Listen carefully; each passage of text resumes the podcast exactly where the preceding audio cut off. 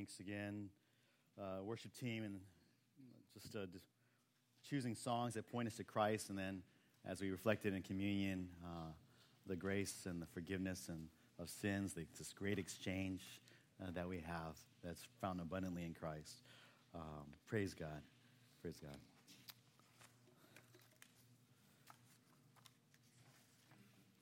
This morning, will you take your Bibles with me, please, to the book of Matthew, and this is where we'll begin today, Matthew sixteen, verse thirteen to twenty. That'll be our scripture reading, and we'll start from here. Uh, we'll launch off from here and look at a lot of other passages this morning in our in our um, in our final sermon on the our Church one oh one series. Matthew sixteen, verse thirteen through twenty.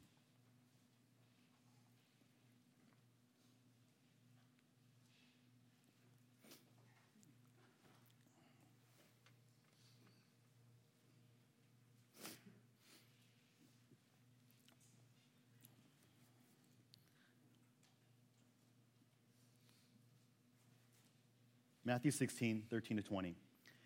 Now when Jesus came into the district of Caesarea Philippi, he was asking his disciples, "Who do people say that the Son of Man is?" And they said, "Some say John the Baptist, and others Elijah, but still others Jeremiah or one of the prophets." He said to them, "But who do you say that I am?"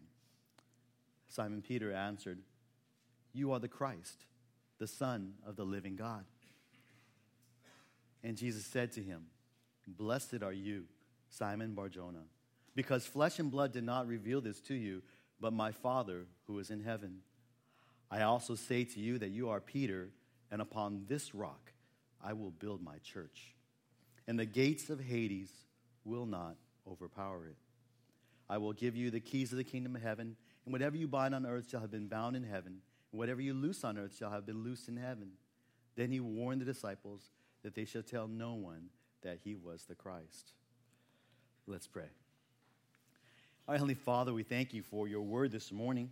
Thank you for pointing us to Christ, reminding us of the great salvation, the great exchange that we have through faith in him. We thank you for your extravagant love, your abundant grace reflected in the sending of your Son to die on the cross for our sins. And Father, we thank you and praise you. We're overwhelmed, in, in fact, by this truth, because it's not just one sin or two sins or uh, the sins of this year, but the sins, all our sins, from past to the present and to the future. Lord, we, we, we know that we are not worthy of this. We do not deserve it. We can never earn it. Lord, we thank you that Christ gave his life for us. And even as we look to uh, our study this morning, we thank you that Christ promises to build his church, that all we need is Christ. Father, we pray that we would grow in our love and understanding of who Christ is this morning, that we, you would con- strengthen our conviction that all we need is Christ to build this church. And Father, we pray that as we grow in, in our understanding who Christ is, may you make us into effective disciple makers of Jesus Christ. Lord, we pray these things for your glory, that your name might be magnified in our world. In Jesus' name we pray. Amen.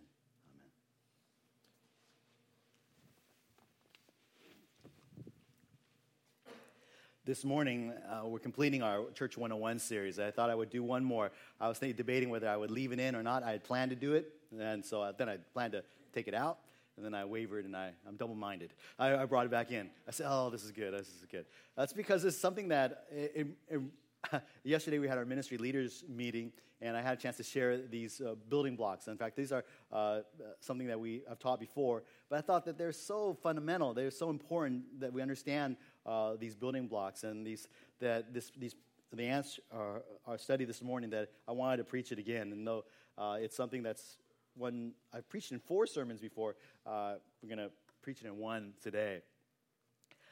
we've been looking at Church one oh one, and that's we've been looking at what are the essential basic principles of the church, right? What do we need to understand about church, and what do we need to apply as we apply those principles to life in the church?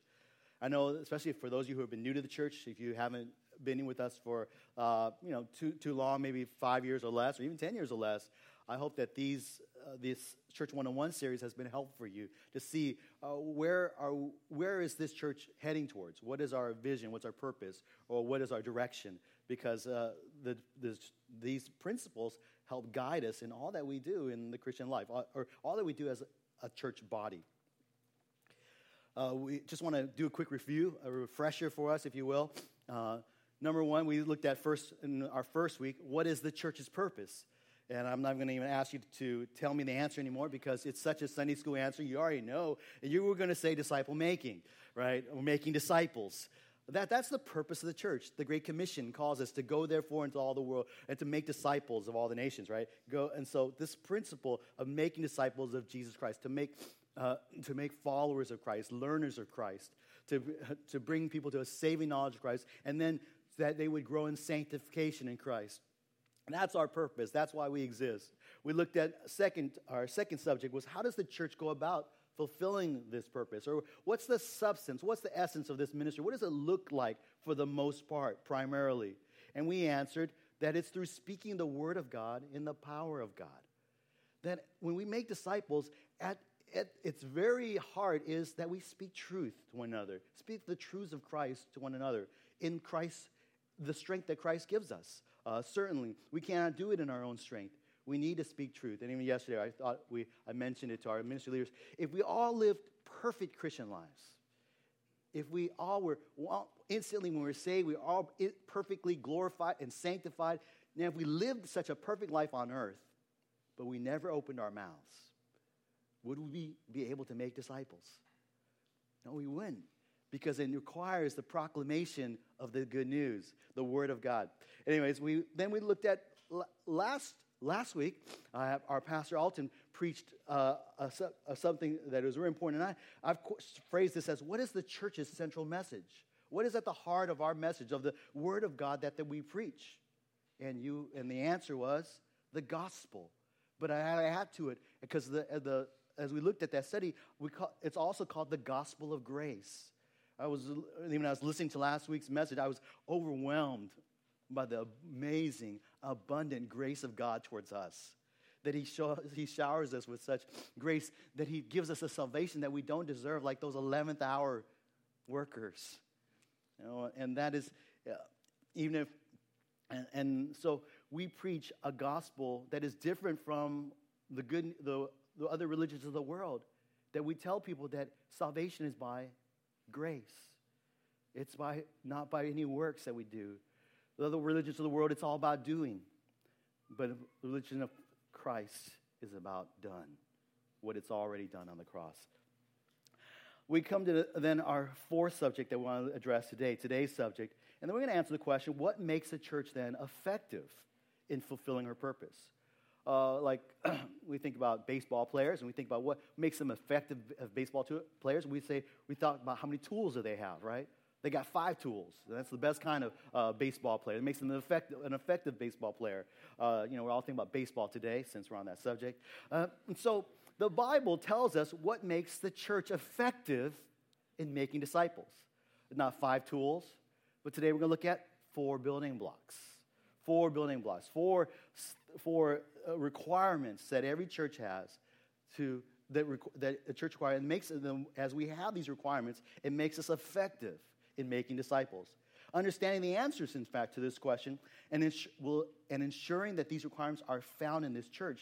So it's not enough just to know, right? We're talking about this is this is this is a theoretical kind of class, but that theory must be applied. It must be applied to church life. As we apply these principles to our life, these requirements, make sure that they're found in the church, in every ministry in the church, then it helps us to fulfill uh, our purpose to make disciples. I've called this the building blocks of S F B C on past times. I was going to ask you, raise a hand, how many of you even remember were here when that workshop that I taught at a retreat back in two thousand four entitled The Building Blocks of S F B C?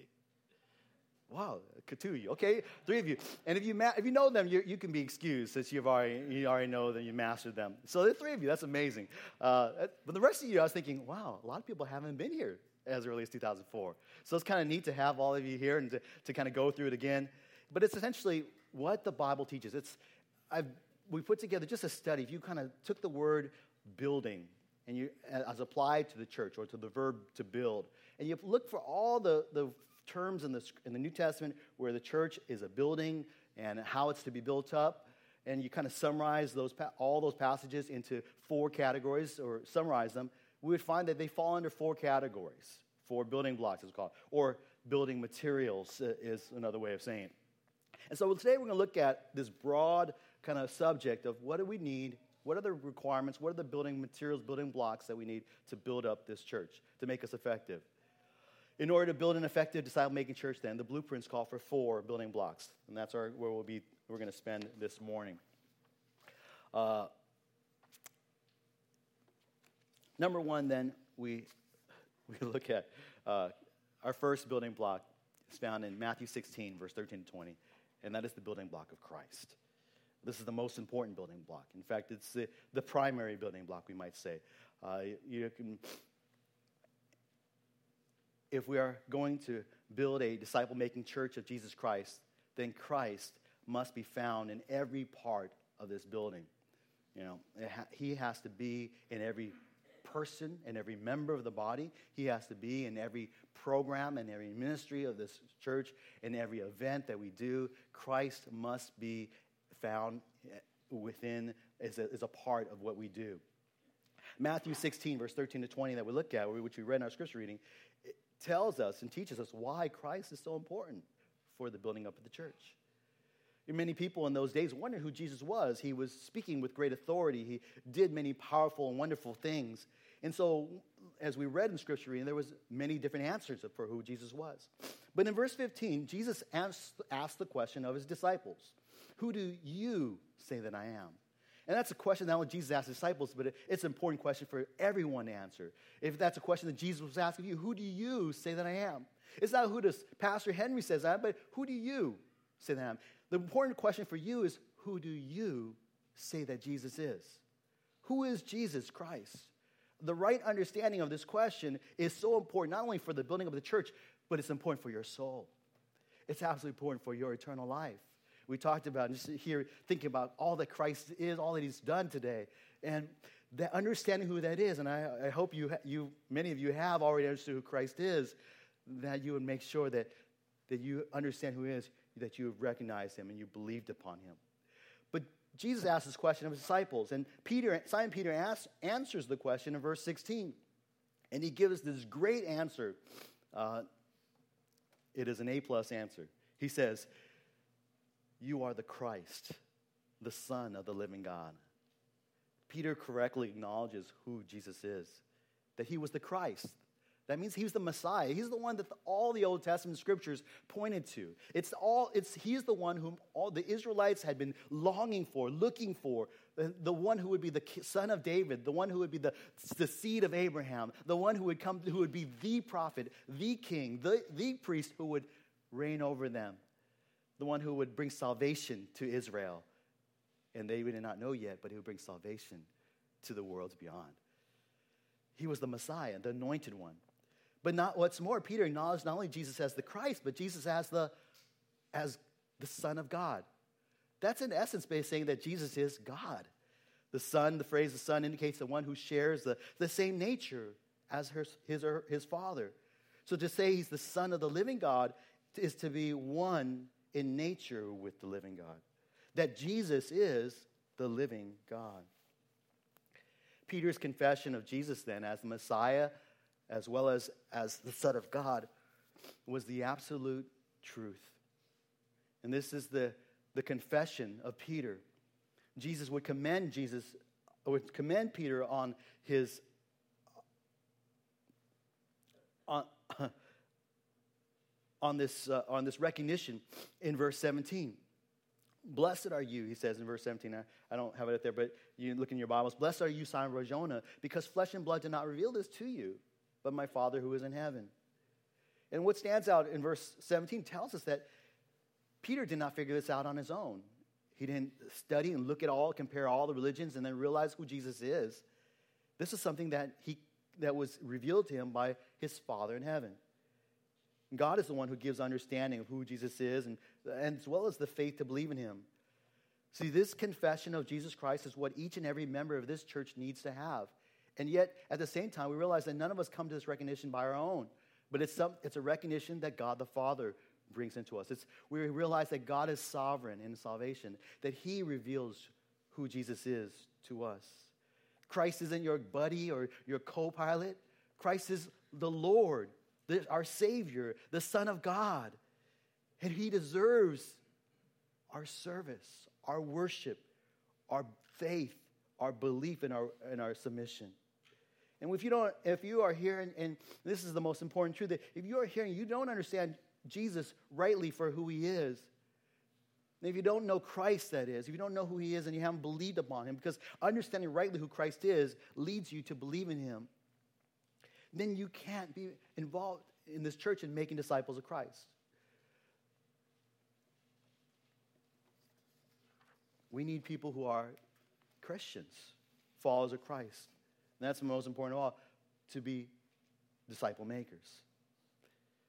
Verse eighteen, Jesus says, though, he goes on. He says, I will also say to you that you are Peter, and upon this rock I will build my church. This verse alone, I, I think, could be a, a whole sermon by itself. But I just want to point out three things of importance. Number one here, we look at this verse, we look, uh, particularly the phrase, upon this rock I will build my church. And we know that, number one, Jesus teaches us that the church belongs to him, that the church belongs to Christ. It doesn't belong to me, doesn't belong to you. Uh, oftentimes we say, we put our uh, our name in front of the church. That's my church, or his, your church. That's, uh, you know, uh, somebody's church. And I mean, we understand what we mean, but it really, whose church does this belong to? This is Christ's church. He belong, He is his, my church, he says. Number two, we learn also that Christ is the one who builds his church. Even as we go about evangelizing, which we are called to do, even as we are, go about edifying the saints, which we are called to do, it's our responsibility, that we must remember that it is Christ who is working in us to build his church. Christ empowers us to do so. It's his power, according to Colossians one, uh, twenty-eight and twenty-nine, that his power that works mightily within us. Thirdly, though, I want to point out this, and I'm going to spend a little bit of time on this. That he, but the point here, I want to emphasize that Jesus himself promises to build the church upon himself. Now, what does that mean exactly? But Jesus promised to build his church. I think we get that, that he's going to say, I will build my church. But secondly, he says he promised to build his church upon himself. What does that mean? Upon, and upon, the phrase says, upon this rock I will build my church. Now, there are two kind of main interpretations of this phrase, upon this rock. What is this rock referred to? But Jesus here, when he speaks these words, he's using a kind of a play on words. He uses two different words that are similar in sound, but are different in meaning. Peter, his name Peter is Petros, Petros, and he is means a little stone. His name means a little stone or a pebble. But when Jesus used the word for the rock, he uses a word that sounds similar. It's Petra.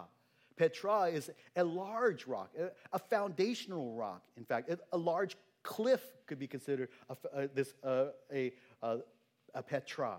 And so Jesus was comparing Petros with Petra. You're Peter, Petros, little rock, but I will build this. I will build this church upon this rock, Petra.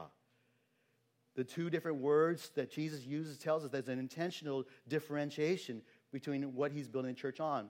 And there are some, uh, primarily from the Roman Catholic Church tradition, who believes that this rock is Peter. But the fact that he Jesus uses two different words tells us that he's intending something different, that he's tending to make a, a distinction between what is Pe- what who Peter is and upon what is this rock that he's building. The biblical view, the right, correct interpretation of this, is that this rock refers, of course, to Jesus Christ. Or more specifically, The rock, this rock is the confession of who Christ is. This confession that Peter acknowledges who Jesus is. You are the Christ, the Son of the living God. A right confession of who Jesus is. Everyone who confesses Jesus Christ as Lord and Savior receives eternal life and becomes a disciple of Christ. There is no other way to become a part of Jesus' church. It's not by giving or by serving or by filling out an application or, or by doing any good works.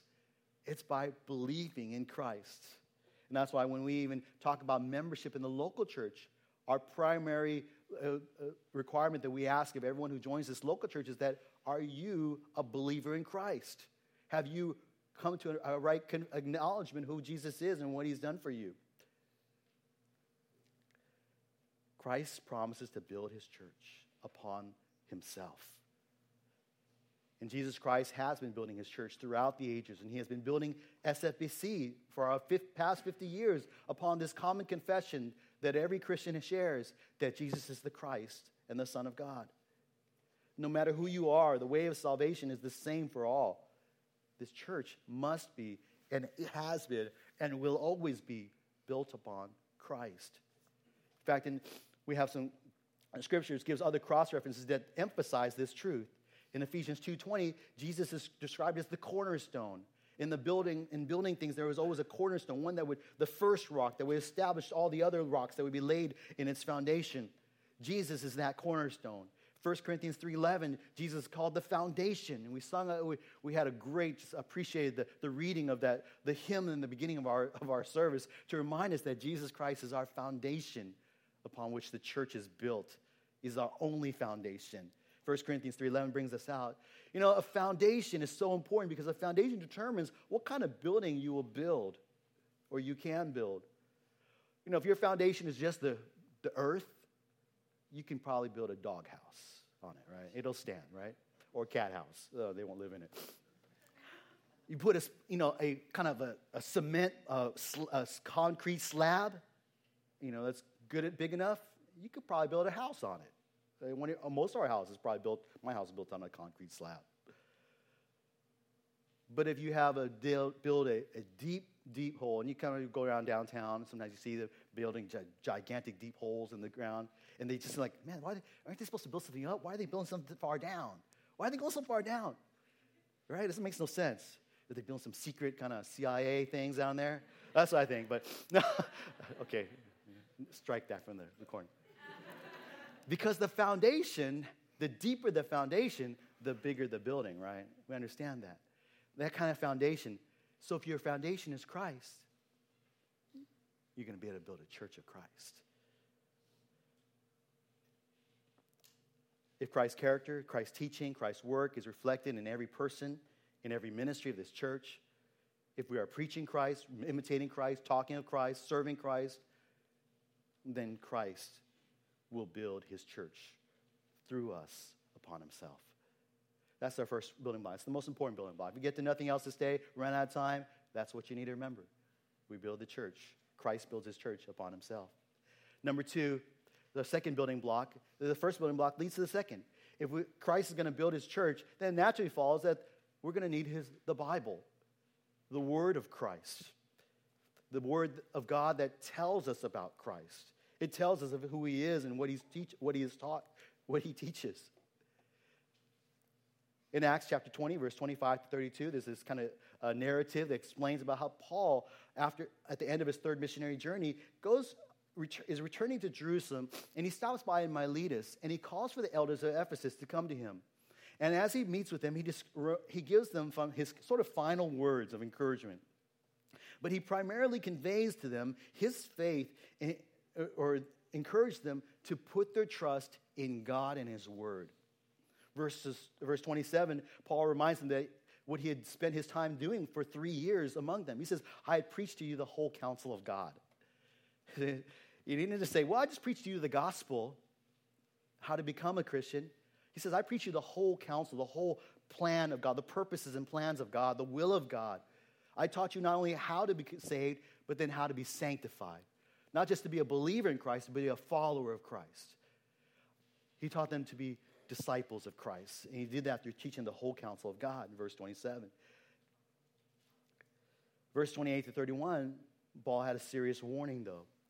Paul warned the elders of the danger of wolves from without the church and as well as from within. He told them to go, be on guard, to be on the alert for themselves. as well as for the flock. Why? Because of the reality of wolves.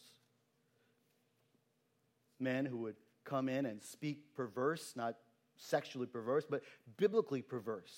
They would twist the scriptures, misleading, misinterpreting, and so that they would then lead astray the flock. And wherever in in uh, throughout the church history, wherever there are sheep, there are always those that prey on the sheep. It's true at Ephesus. It's true in San Francisco.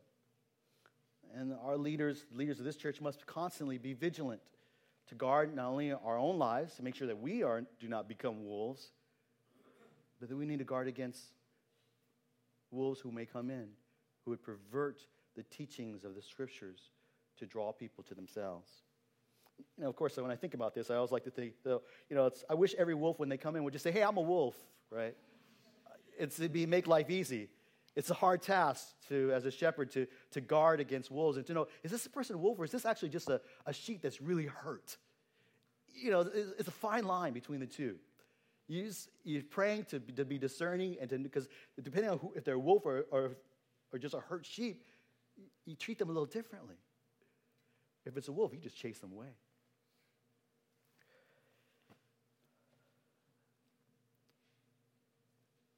So what can be done then? How do we how do we guard against wolves? And this and this is the point that we need to understand. Paul entrusts and Tim Paul communicates this to the elders in verse thirty-two. He says, "And now I commend you to God and to the word of his grace, which is able to build you up and to give you the inheritance among all those who are sanctified."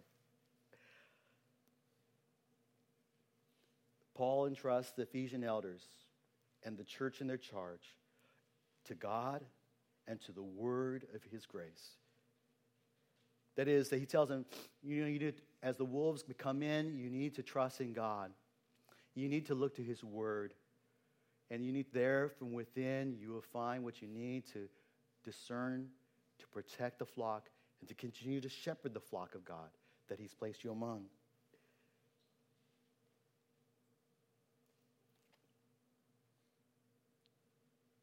Omnipotent God has revealed his truth in his word. His word is powerful enough to guard, to guard us from, to, to guard us from the wolves, to, but also to build up this church, to build up the church as it ought to be. Paul recognizes here in this phrase just th- that the word of God is powerful. It says this, to the word of his grace, which is able. That word is from which we get the term dynamite. It's dynamic kind of power. It's a capable power. It's not only capable, but it's able to build you up. It's continually able to ma- make you stronger, make you sturdier, make you stabler in your faith. And then not only that, it gives us the inheritance. It ensures that we get receive the inheritance of eternal life, life with Christ among all those who are being sanctified. This book reveals God's grace towards mankind through his Son. It has the power to build this church up. It has the power to give salvation. You know, the, when we think of power, things that are powerful, when we think about organizations, what makes an organization power, powerful? And when we look at the world, sometimes we look at, wow, that's a powerful company because they got a beautiful building. You know, we think about Apple and the spaceship that they're building out there. Think, wow, they, that's power. Sometimes we think about a, an organization as powerful because they have a lot of money, or they have properties. That's not how it is with the church. Sometimes we think a a, a, a corporation or a company or, or an organization is powerful because of the, the variety of programs they have. Look, oh, they have programs for all ages. They have programs for every single need in my life. They have a lot of different op, uh, services that they provide. And we hope that churches could do that, but church, no church can provide all those programs. That's not where the power is at. Where is the power? It's in God and his word. It's in the gospel, the power of God for salvation to everyone who believes. And because of this, it's important for us as a church to make sure that we are in his word. that we understand that God and Bible have a load and have the power to church, that we are men and women who are filled with the word of Christ, that he richly indwells us so that we then may speak those truths into others' lives, that we would enable us to build up the church of Jesus Christ. I think that's also so helpful because the Bible is our guide between what is biblical and what's non-biblical. Uh, we were having questions yesterday, even in our ministry leaders meeting. I, one question, really, I, I loved the question because it made us look at what we do. There are certain things that we do in this church, and some are just clearly biblical. But this was it was a non-biblical thing. And we looked at it, and, and hopefully we we, all under, we understood that. We realized that if this thing is not in the Bible, then yes, we can do it. There's nothing wrong with doing something that's non-biblical. It's, there's grace, there's liberty to do so. But we have the wisdom to say, well, if we want to change it, we can. It's okay to change. The church is always changing. So the Bible see, gives us that guide from what we must do, what we can do, and what we ought not to do. It's, it's, that's how, this is how the Bible builds up the church of Christ. But we move on to our third building block, and that is the family, the family of God. But I call, we call this the body of Christ. The church needs, and listen to this, the church needs the church family in order to build up the church. Okay, you like that phrase? The church needs the church family in order to build up the church. It's sort of like saying you need the team in order to build up the team, to have a team. Now, we all know that, of course, though, what I'd like to particularly point out is that we all know that teams, you may have a team, but they don't play like a team, right? They all, each individual's still looking out for their own individual kind of uh, stats. And so they don't play like a team. And so that team becomes ineffective. It's just as possible to have a church family that doesn't function like a church family, that we don't operate. We can each be looking out for our own interests, for instance. And when that happens, the church then becomes weak. We become unhealthy, and we, we don't become effective in making disciples. So what the church needs then is not merely the presence of a church family. We have a church family. This is our church family. You are my church family, and I'm yours. But we need the proper functioning of a church family. We need the church family, but we need to properly function. And Ephesians chapter four, verse fifteen to sixteen, speaks to the importance of the proper functioning of the members of the church body, the church family, which leads towards the building up of the church. Let's just read the text. Ephesians four, fifteen to sixteen. But speaking the truth in love, we are to grow up in all aspects into him who is the head, even Christ, from whom the whole body being fitted together and held together by what every joint supplies, according to the proper working of each individual part, causes the growth of the body for the building up of itself in love. You see, that last phrase is important. That whatever, all that's taking place in verse fifteen and sixteen results in the building up of itself, that is the body of Christ, in love. That the, so the body of Christ builds up itself. Yes, Christ builds the church, but the body of Christ, which belongs to Christ, is part of Christ, builds itself up as well.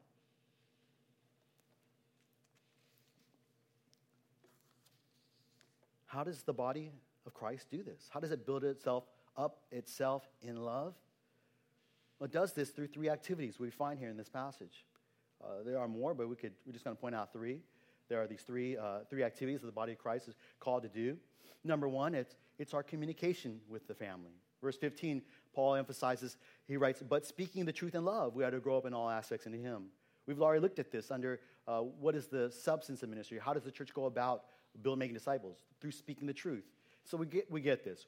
When we speak God's word to one another, we build up the church. Number two, though, it's not only through communication with the family, but it's also through our connection with the family. Now, we need connection with the family.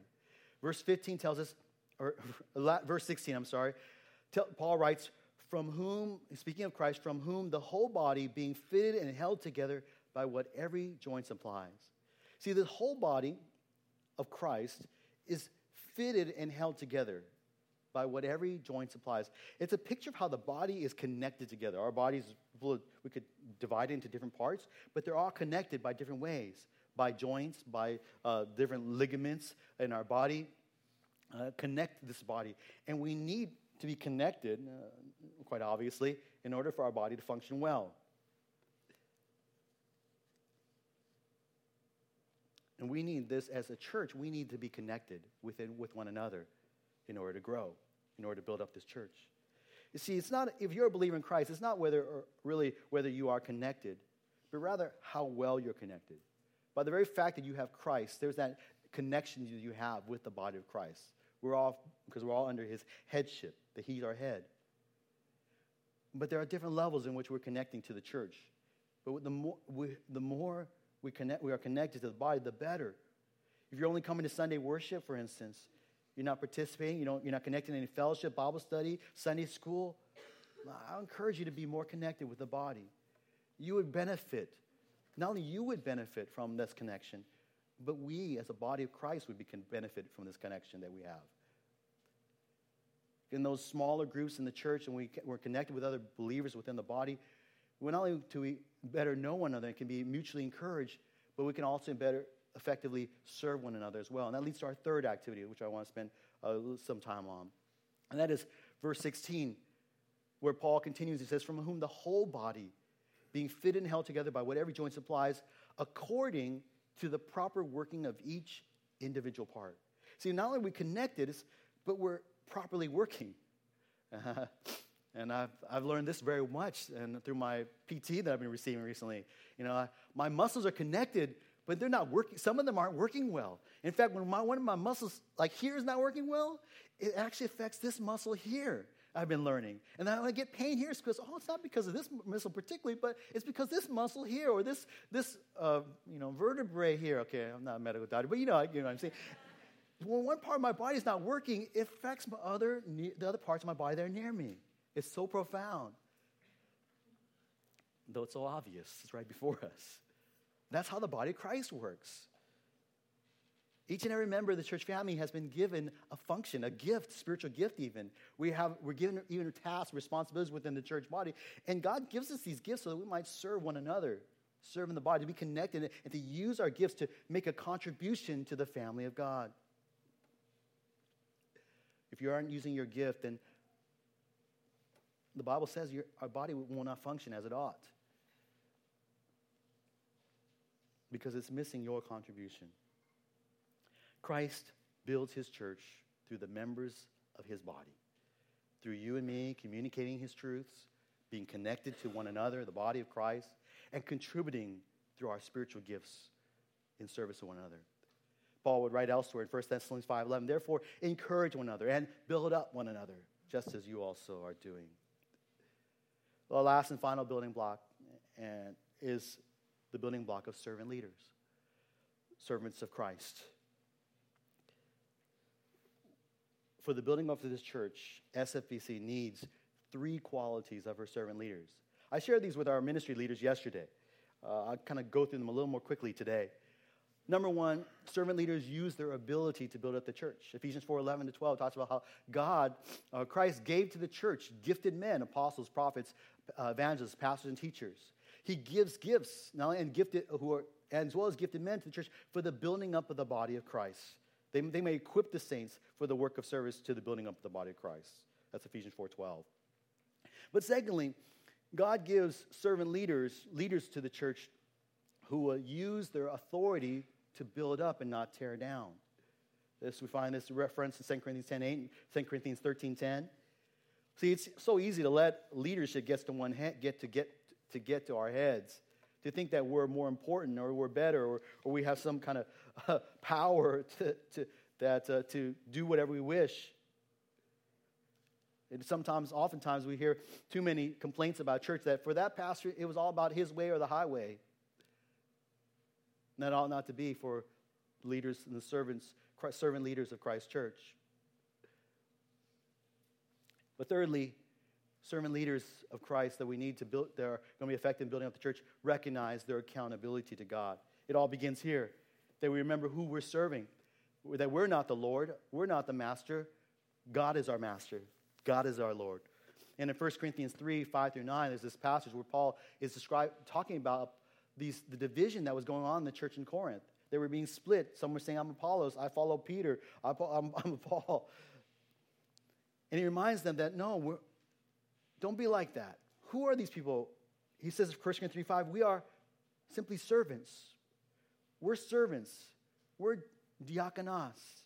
We're not people, anything special. We're not lords. We're not the masters of this of the church. So it begs the question, who is their master? The master, of course, is God. In the verses that follow, First Corinthians three, five through nine, the emphasis uh, using is upon who their master is, that it's God, through the analogy of agriculture. In verse six, Paul tells how he did the planting and Apollos did the watering, but who was causing the growth? God. In verse seven, Paul points out that uh, you know the one who plants, the one who waters is, is not anything. It's really nothing. But who is everything? It's God who causes the growth. He's everything. God is their master. God causes the growth. And then in verse eight, we learn that their accountability is to God. He tells us each will receive his own reward according to his own labor. Who are they going to be rewarded from? The landowner. We looked at that last week. That's God. God will reward them. Every leader in God's church is first, is first and foremost a servant of the Lord, of God. Paul brings this home then in verse nine, which I just want to put up here. He says, for why? For why do I say all these? For we are God's fellow workers, and you are God's field. You are God's building. It's talking about the church, the church of Corinth. You are God's building. You're God's, if we talk about a building metaphor, we, he used the agricultural metaphor. He says, you're God's field. That is, you're a field that belongs to God. You're a building that belongs to God. And when we go back to the, the first part of verse nine, it says, we are fellow workers, Apollos, myself, Peter, all the other apostles, James, John, we are simply fellow workers. We're servants, and we answer to God. We belong to God. Though God uses servant leaders to build his church, the church and the servant leaders themselves must never forget that we are fellow servants of God, that we are not the leaders of this church. Ultimately, Christ is the leader of this church. There are three applications of this principle. As servants, we we seek we then ought to seek to do the will of our master, right? Ministry leaders, we seek to do the will of our master, not our own will. When we make decisions, we want to make sure that this is God's will.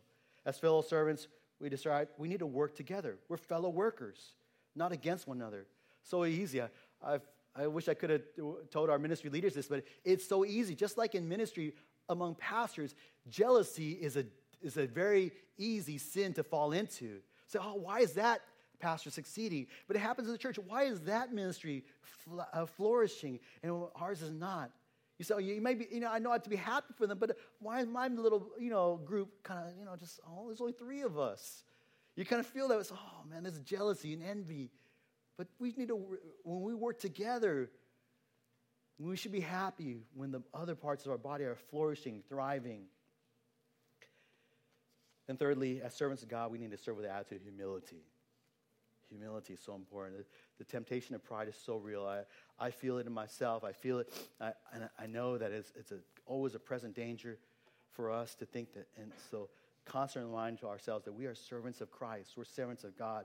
And we need to serve with humility, humbling ourselves under the mighty hand of God. Well, these are our building blocks. These are the building materials that we need to build up San Francisco Bible Church. What makes the church effective in fulfilling our purpose? These four building blocks.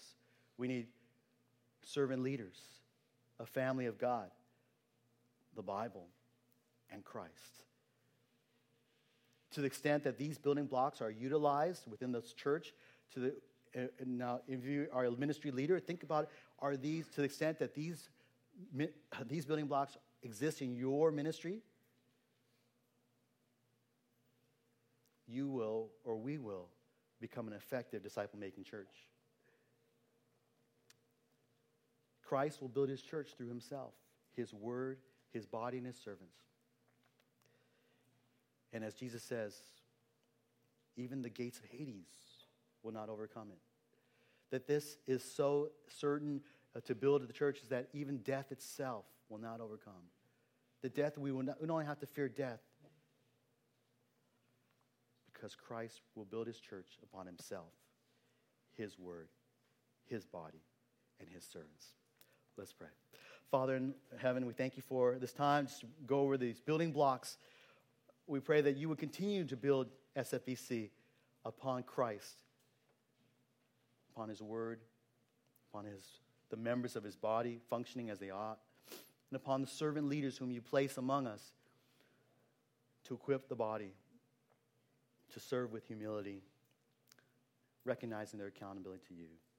And Lord, as we make sure and ensure that these building blocks are existing in the body, may you, may you fulfill the promise of Christ to build up San Francisco Bible Church, to build up this church, to further your kingdom, so that we might be effective disciple makers for Christ, of Christ. Lord, this we pray in Jesus' name. Amen. Amen. God bless you this week. As you're dismissed, please exit out to my left and your right. Uh, have a wonderful week.